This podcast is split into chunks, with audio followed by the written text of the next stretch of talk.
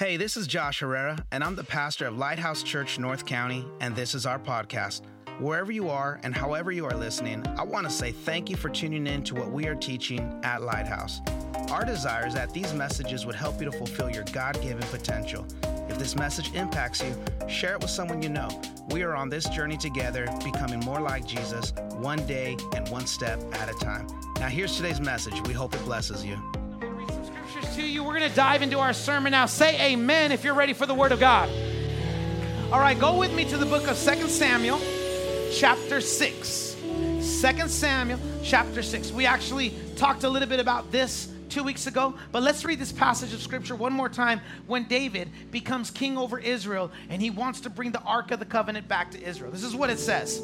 So they brought the Ark of the Lord and they set it in its place inside the tent that David had pitched for. Somebody say tent. And David sacrificed burnt offerings and fellowship offerings before the Lord. And after he had finished sacrificing the burnt offerings and fellowship offerings, he blessed the people in the name of the Lord Almighty. Now, jump with me to chapter 7. We're going to read a few verses here. And uh, now the story picks up where David is king. He's sitting in his house. They've got the tent, they've got the ark. It's sitting in the tent. And David is in his feelings, he's in his thoughts, okay? Here goes.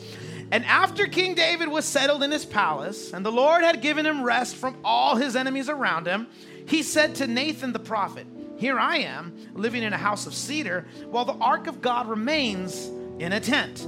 So the prophet Nathan replied to David, Whatever you have in mind, go ahead and do it. The Lord is with you. But that night, the Lord came to the prophet Nathan and said to him, Go and tell my servant David, this is what the Lord says. Are you the one to build me a house to dwell in? I've not dwelt in a house from the day I brought the Israelites up out of Egypt until this day. I've been moving from place to place with a tent as my dwelling. Wherever I have moved with all the Israelites, did I not say to any of their rulers, whom I commanded to shepherd my people Israel, Why have you not built me a house of cedar? So now then, go tell my servant David, this is what the Lord Almighty says. I took you from the pasture. If you guys didn't know this, David, before he was king, he was a shepherd. Not exactly the type of experience you need to be a king, but he was a shepherd. The Lord Almighty said to him, I took you from the shepherd, from tending the flock, and I appointed you ruler over, over my people, Israel. I've been with you wherever you have gone. I have cut off all your enemies from before you. Now I will make your name great like the, the names of the greatest men on earth, and I will provide a place for my people, Israel, and will plant them so that they can have a home of their own and no longer be disturbed. Wicked people will not oppress them anymore as they did at the beginning. And I and I'm sorry, and have done ever since the time I appointed leaders over my people Israel. Now I will give you rest from all your enemies. The Lord declares that the Lord Himself will establish a house for you.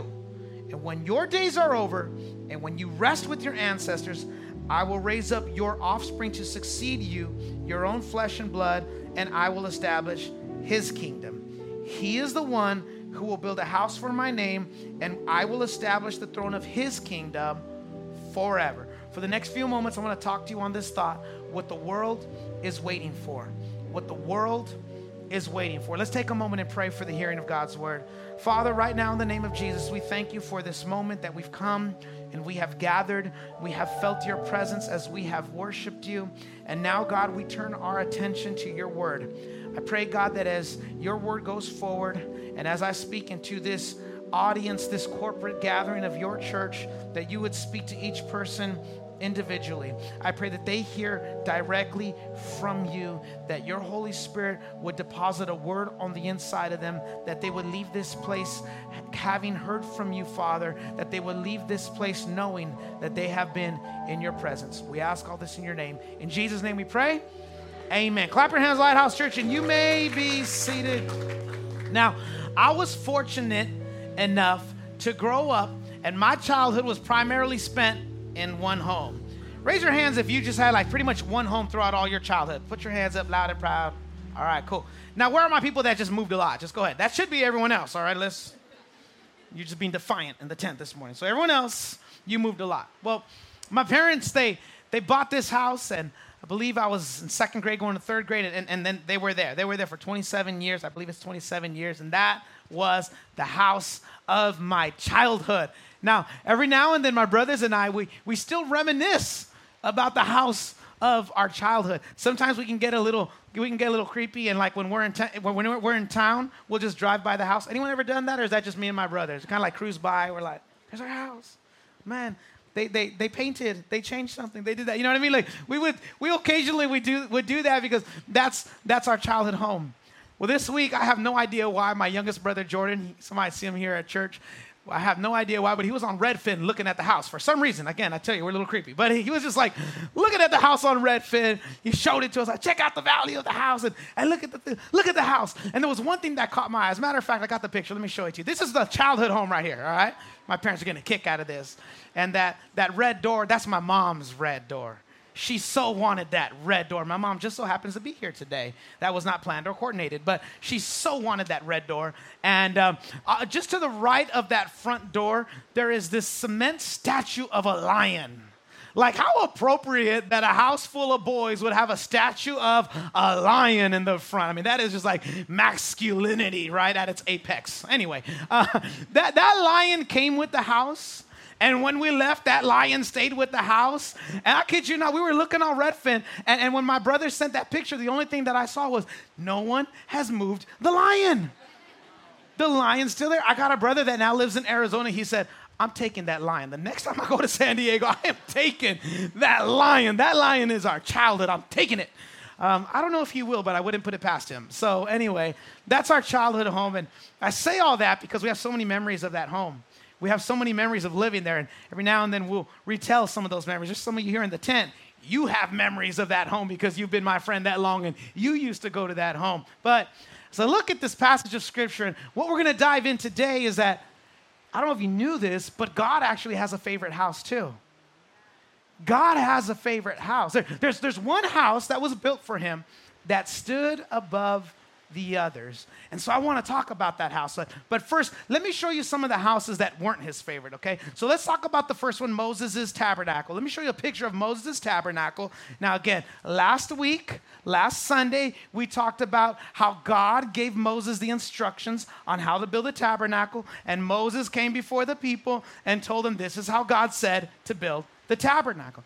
The tabernacle was a portable structure. It's just like a tent, a large tent not a small tent, but a large tent. And uh, you'll see in the picture of the tabernacles, there's kind of different levels of access. You have what's called the, the outer courts, and there's different things that I'm not going to get into, but there's like a, a brazen altar. There's a laver. There's all kinds of different things that, that, that were part of the tabernacle. And we talked about it last week on how they needed all of these different things to construct the tabernacle. And this was Moses' tabernacle. And whenever Israel would move around the wilderness, they lived in the wilderness wandering for 40 years. They'd have to pack up the tabernacle and it would move. And then when God said, This is where you need to stay, they would pitch the tent all over again. They'd get that tabernacle set up, and this was the place of their worship. And um, in the tabernacle, there was a room called the most holy place, and that's where they put the Ark of the Covenant, the Ark that we talked about really early on two weeks ago. And so the Ark of the Covenant stayed in what is called the most holy place, or you might also hear it called the Holy of Holies. And, and only one guy could go into that place, the high priest, once a year. He would go to where they kept the Ark of the Covenant. So it was very much uh, a, a system and a structure and an order, and it was formal. That was Moses' tabernacle. And when Moses finished um, setting up his tabernacle, the Bible reads that he dedicated the tabernacle to the Lord. And when he did, it was incredible because the Bible says that smoke descended, there was cloud. And the Bible says God's glory filled the tabernacle. And that word glory comes from the Hebrew word kavod, which means weight. And the Bible describes the presence of God as weighty. Sometimes you're in a worship service. How many ever felt like uh, like a weight come over you in worship, like a good weight? I'm not talking about a bad weight, not like your brother jumped on you, you know, in a rough house. I'm talking about like a good weight. Well, that's what it's like when God's presence rests on you. But the Bible says that the weight rested in the tabernacle so heavy that Moses couldn't even walk in. Moses tried to walk in, fell on his face because of the glory that was there. But funnily enough, that wasn't God's favorite house. Let me show you the next one. Let me show you Solomon's temple. Now, now Solomon's temple was ornate. Okay, Solomon's temple was bougie. Everything inside the tab- everything inside the temple was either made of pure gold or it was plated in gold. So everyone that likes a little bling, you would have loved Solomon's temple. Like you would have walked in there and everything's shiny. It's, it's, it's like the cup was plated in gold. The bowl was plated in gold. Everything was either pure gold or plated in gold. And that was Solomon's temple. That's the one that David wanted to build, but God said, You're not going to build it, but I'm going to let your son build it. So that's Solomon's temple. It's beautiful. And, um, you know, we read about how people from all over the world, at the time that Solomon built the temple, would come to see the temple because there was all kinds of paganism and other gods around at that time. And they were like, yo, you think this temple's good? Go check out Solomon's temple. Solomon's got the temple. The Bible even records how the Queen of Sheba came to see Solomon's temple. It's funny because if you ever read that passage of scripture, the Bible says the Queen of Sheba, when she walked into the temple, she passed out. Like she was like, I'm not playing, it's in the Bible. She like passed out because she's like, oh my God, it's so beautiful. That's how beautiful this temple was. And that was Solomon's temple. And the Bible says when he dedicated the temple, the glory of God filled it. And once again, the Bible says that all the priests that were supposed to be ministering, they fell out because of the kavod, the glory of God. It filled that house. Now, be that as it may, that still wasn't God's favorite house. Let me show you now God's favorite house. Let me, let me show you David's tent. This is David's tent. They've got nothing but the Ark of the Covenant sitting in a tent that looks like something you can buy at Walmart for $49.99. And when they're rolling back the price is $44.99. Like, there's nothing special about this tent. And, and, if you think about what I just showed you earlier with the temple and the tabernacle, the temple and the tabernacle, they had all these different layers of access. And depending on how special you were, you got to go deeper into the temple. You got to go deeper into the tabernacle. How many ever worked at a company like that where your badge only got you into some doors? I, worked in the I worked uh, in the Department of Defense, and so my badge would only let me into some places. Then there were some places you'd scan it, it's like you can't go in there. You don't have clearance. You're not special enough. You don't have top secret clearance. You can't get in there. So, so I, I kind of get this picture of that because at the tabernacle and at the temple, there were different levels of access. But at the tent, that's all you got. They, they just peeled back the curtains and you looked, and there was the Ark of the Covenant. The Ark of the Covenant was the physical presence of God here on this earth. And, and, and, the Ark of the Covenant in both the temple and in the tabernacle, the Ark of the Covenant could only be accessed by the high priest. But now, with, with the, the Ark of the Covenant in the tent, everybody can see it. Everybody can see what they couldn't see in the tabernacle or in the tent. And here's the reason why. Let me get to preaching now, now that I've shown you all the different tents. Here's the thing that made David's tent special. Number one, David's tent was less about ceremony and more about presence. David's tent was less about ceremony and more about presence. You see, David so loved the presence of God. David so loved to be in God's presence that there, there, there, there's a book in your Bible, it's called the Psalms. Funnily enough, it starts with a P. My wife sent me this funny TikTok about that. They were talking about why do these words like Psalms start with the letter P? And the guy called it Psalms. Anyway, um, many of the Psalms are written by David. They were talking about, you know, like the word tsunami. Why does it have a T in front of it? Why does knuckle have a K? Did you see it or is it just me? All right, anyway. So I'm going for it now. Um, so, so David wrote many psalms as a shepherd in the pasture, not as a king. He did some of those too. But where it began for David was really out there in an open field under the stars, taking care of the sheep, and he loved the presence of God. He, he loved the presence of God. The Bible says that, that David was a God chaser. The, the Bible says that, that David made it a complete priority to lean in to the presence of God. David was hungry for God's presence. And, and, and again, when you look at the tent, there's no ceremony to it. You just peel back the curtains, there's the ark, enjoy the presence of God. And God seemed to really enjoy that. But, but what happens, and, and what I think happens in the church is sometimes we lose our desire for God's presence as we get kind of caught up in the ceremony of church. And, and I don't know if you know this, but we have just enough ceremony in the church to make you fall in love with the church more than being the church. And there's a difference. You can love coming to church, singing the songs of the church. You can love being a part of the dream team and, and really being a part of everything that this church stands for. And yet you can walk away after the one hour and 10 minute service and cease being the church. And, and he's not called you to love the church more than you are to love his presence. But we do this sometimes. We, we just love having church. I, I, I, call this churchy people. You ever met anyone that's like churchy people? You know what I mean? They're like, they're like, praise the Lord and cuss you out in the next two sentences with each other. I had a coworker like that. She was, everything she'd say, it, it, it rolls off the tongue a little different in Spanish, but she would always say, if God wills. But some of the things she'd say and then say, if God wills, I'm like, they don't belong together. Like, like she would cuss you out and say, if God wills. It's like it just, it didn't fit. She was just religious, you know what I'm saying? Like a, a real religious person, but but there was a disconnect. And what happens is the presence of God ceases to be our priority. So let me ask you, is God's presence still your priority? Is God's presence still your priority? Because if you're not careful, you can get so busy, caught up with the, the what I'm supposed to be as a churchy person that we actually miss out on getting into the presence of God. And what I love about David's tent is there was no frills. It was just the presence of God. And, and you came not for the priest to conduct the sacrifice, not for the, priest, the priest to go through the rituals, but you came because you really only wanted God's presence. I, I, I wonder what would happen. I'm going to linger here for just a minute. I wonder what would happen if we all at Lighthouse came every single Sunday and all of us collectively came and chased the presence of God. Not, not coming to check the box, not coming because your husband's making you or your wife is making you, not coming because you're told to come, not coming because you somehow made it up into your religious conscience that coming to church on Sunday is going to make your week better.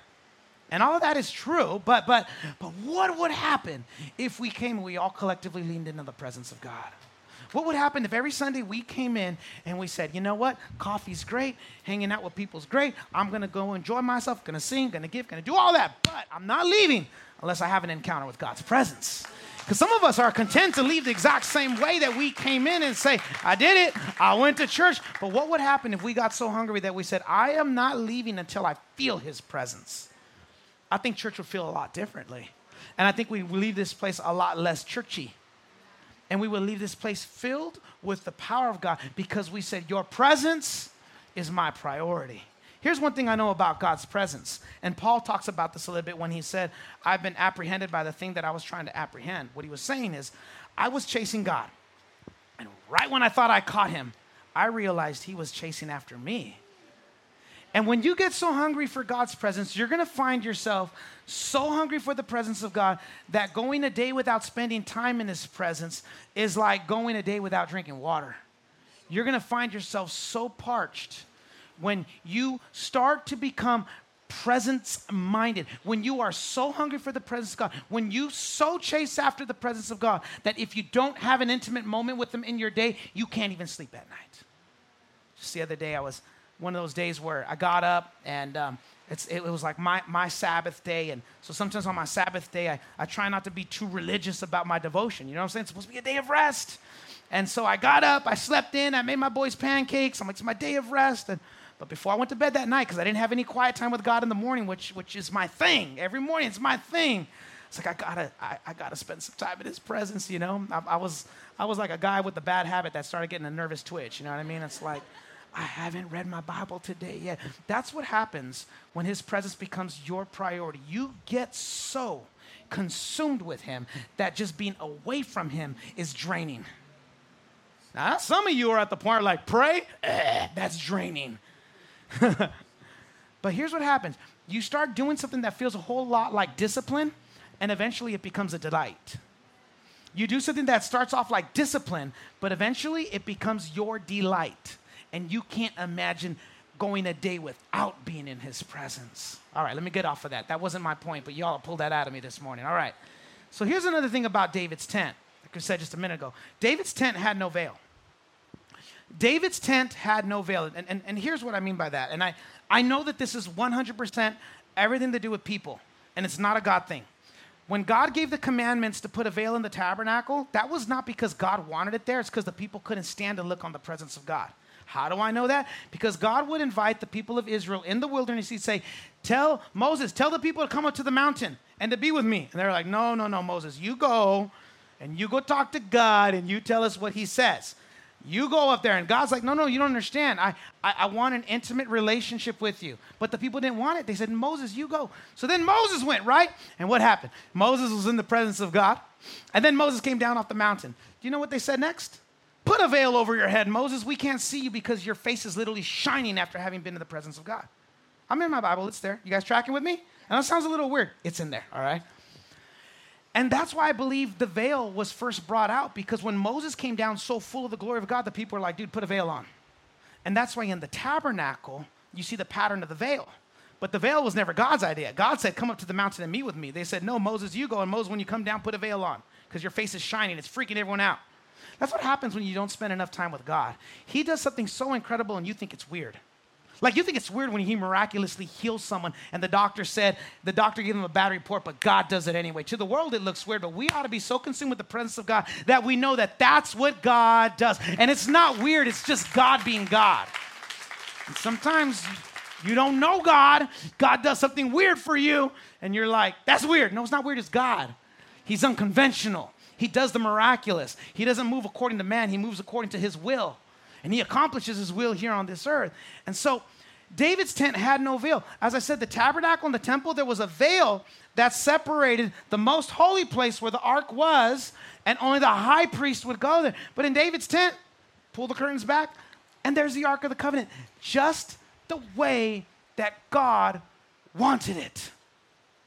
Just the way. Now, I think the only reason David can handle this is because he had already had radical God encounters out in the, out in the fields with his sheep. Let, me, let me read to you a scripture here. Let's pull it up in 1 Samuel chapter 13, verse 14. When God is getting ready to take the kingdom out of Saul's hands and he's putting it into David's hands, here's the reason why. But now your kingdom will not endure. This is the prophet talking to Saul. The Lord has sought out a man after his own heart. Let's say that again.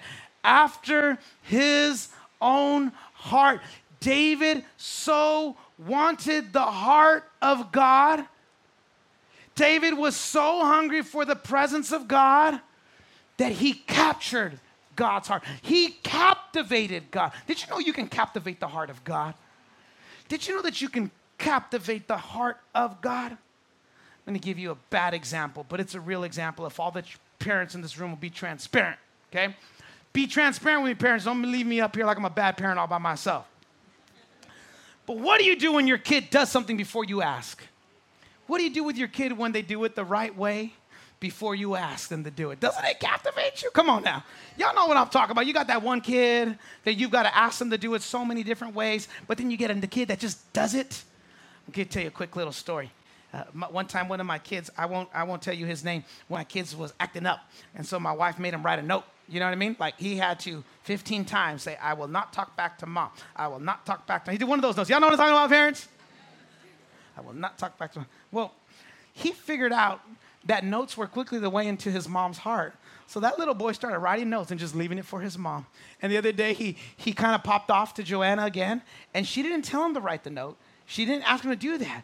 But he went into his room and he wrote a little note, and he came and he left it right by her sink. And when she got there, she, she's like, did you tell him to write this? I had nothing to do. with it. And it's weird because she's like, I'm mad, but I'm, but I'm so happy. I'm, I'm disappointed in his behavior, but he wrote a note. Nobody even asked him to do that. You guys know what I'm talking about. And, and so our children have a way of captivating us, don't they? They do. They do. One more quick story about my kids. I took my son. I took my son to uh, go watch the Arizona Cardinals. He's a big Kyler Murray fan. So last year for his birthday, I said we're gonna go watch an Arizona Cardinals game. And um, so we made the drive out there to Arizona, and, and I'll never forget that when we got to the hotel, because you know that sucker knocked out. There's daddy driving six hours to get there, you know what I'm saying? In Arizona, into that nasty heat, you know, but I love my boy. And we get to the hotel, and, and he's knocked out, and I'm like, Jude, wake up. We're here at the hotel. He gets up, huh?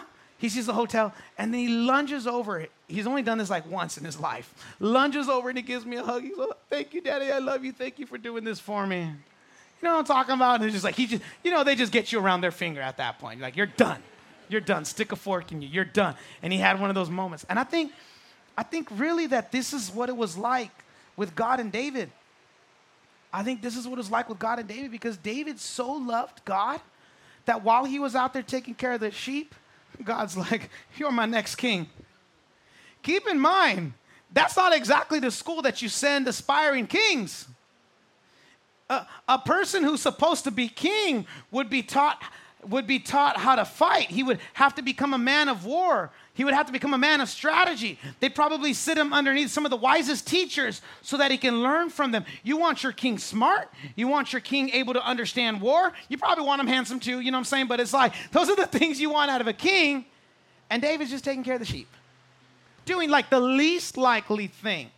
And, and, and in this time in history and in this culture, the job of the shepherd was one of the lowliest jobs you could do in this culture. Because when you're out there with the sheep, it stunk.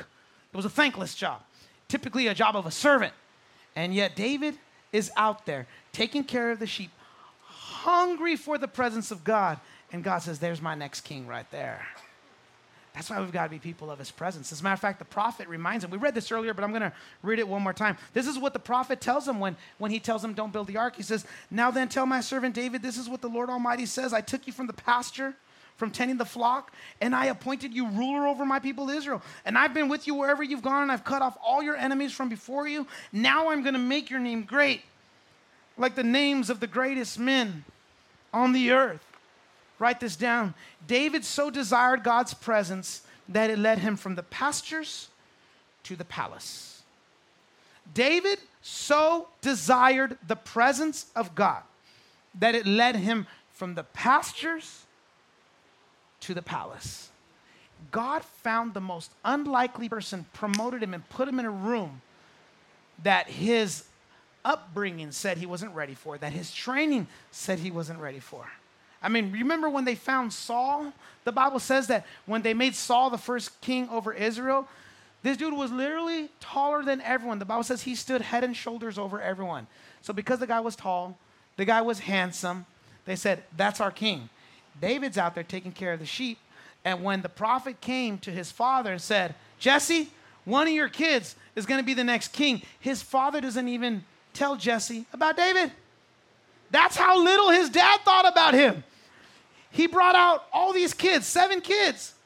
And then the prophet's like, None of these boys are it. Don't you have any more kids? Yeah, I got one more. Parents, don't you ever say that about your kids. Yeah, I got one more. But you know, he's typically out there playing with his harp, writing poetry, and taking care of the sheep. He ain't the king. Jesse, and then the prophet tells Jesse, Would you please bring that boy out here? David, come, David comes into the room, and God tells the prophet right there in that moment Samuel, get up and pour oil on that kid. That's the next king over Israel. Because when you are hungry for the presence of God, there is no limit to the doors that God will open up for your life. There's no limit to the doors that God will open up for your life. Some of the most successful people in this world, you wouldn't know it, but their faith is so strong. They might not write about that in Forbes magazine, but some of the most successful people in this world have a connection with God and they know that it is God that has provided for them. And the same way, when you are hungry for God's presence and when you are hungry for God, He will open up doors for you that you can't even imagine He'd open. But He does that. Why? Because He's looking for people that have a heart after His heart. He's looking for people to bless. Come on, tell your neighbor that. He's looking for people to bless. I really believe that. I really believe that. Now, here's my last thing, and I'm coming to a close. The last thing is David's tent was a place of continual worship. The Bible says, the Bible says that David got the ark, put it in a tent, told the prophet, hey, I'd, I'd like to build a temple. Prophet's like, no, you're not going to do that. Your kid's going to do that. David gets all up in his feelings. How many of you have ever prayed a prayer and God said no? And you got in your feelings about it? Y'all know that God will tell you no, right? Uh, you don't want to hear that. I know that's not the American prosperity gospel, but God will tell you no sometimes, okay? And I don't care how much offering you put in the basket, God will still tell you no. David gets in his feelings, so he goes to pray. And I love David because like he had such a heart after God, he just tells God, Well, if you won't let me build it, can I at least get the supplies ready? God said, Go ahead, get the supplies ready. So he gets the supplies ready for his son. But David's tent, they're at that tent, they worshiped God around the clock. It was different than the tabernacle and it was different than the temple where there were business hours. At the tent, there were no business hours. People at all hours of the day would come to worship by David's tent because of the access that David's tent gave them. They can see the ark that their parents never saw. I want you to catch this. This is important. Lean in here. They would their grandparents wanted to see the ark and they died and they didn't see the ark, but now grandson gets to see it.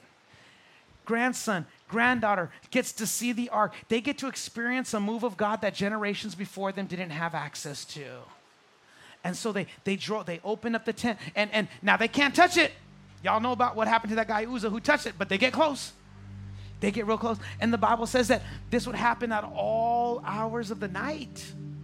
So much so that David wrote a psalm about this. Bible, I get this in my head that David was probably up one night, couldn't sleep, was having a hard time sleeping, kind of like some of you. But instead of watching funny cat videos and going to TikTok, he decided to look outside his window. he looks outside his window and he can see the tent and he can see people worshiping in the middle of the night in front of the tent. He wrote this psalm, Psalm 134 1. It says, Praise the Lord, all you servants of the Lord, who minister by night in the house of the Lord. There was something special about David's tent where people worshiped the God, where they worshiped the Lord at all times.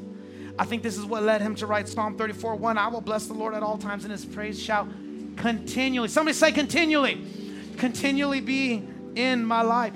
David so was hungry for God's presence that David's tent was a place of continual worship. And I believe God wants to see continual worship out of your life. No, I'm not saying come down to the tent tomorrow morning at 7 a.m., fling these things open, and start worshiping.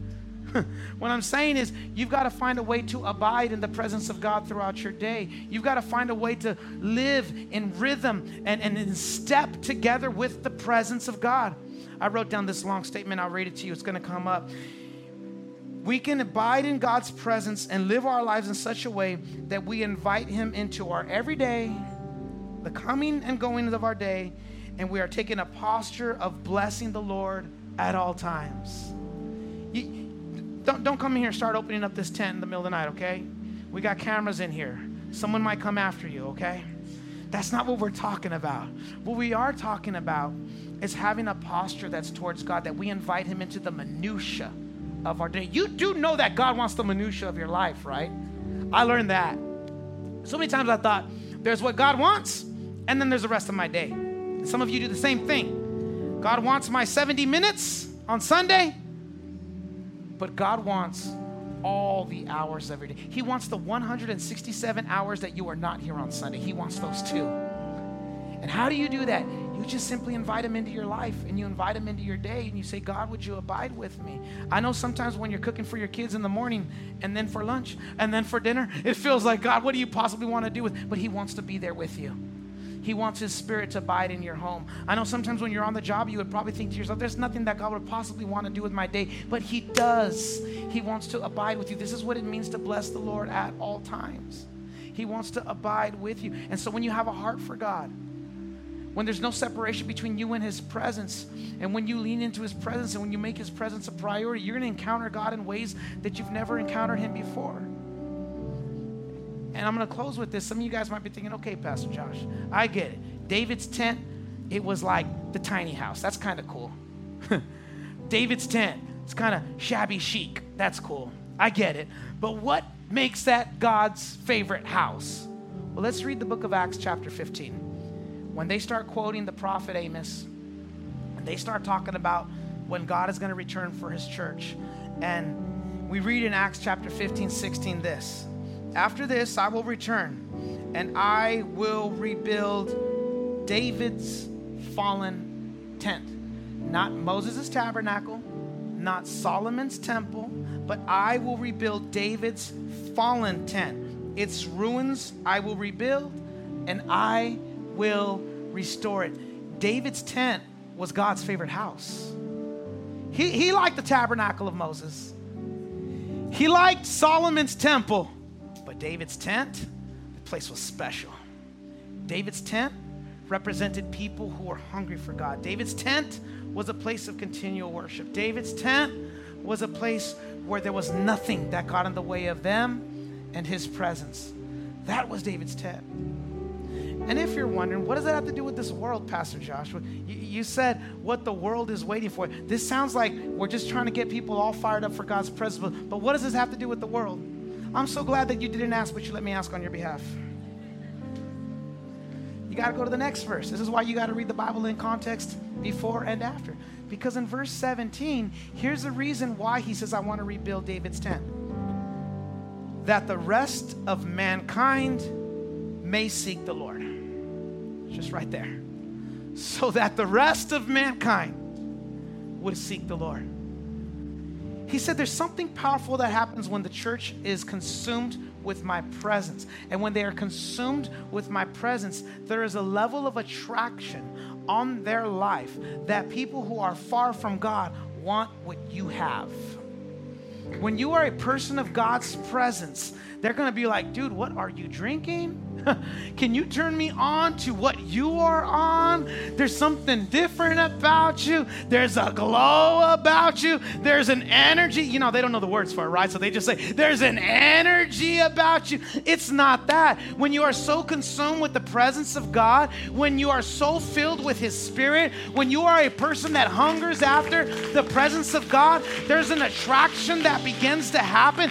Do you want to know what this church, this world needs less of? This world needs less of the church talking to them and more of the church just living out what God has called us to live out. So much more is caught than what is taught. And so many times we're like, world, do as I say, but not as I do. And God is saying, when will you get your life congruent with what you're saying? And when what you're doing matches what you're saying, it's going to become an irresistible force, and this world is going to run to me. There's not going to be enough churches to house what I will do in that time.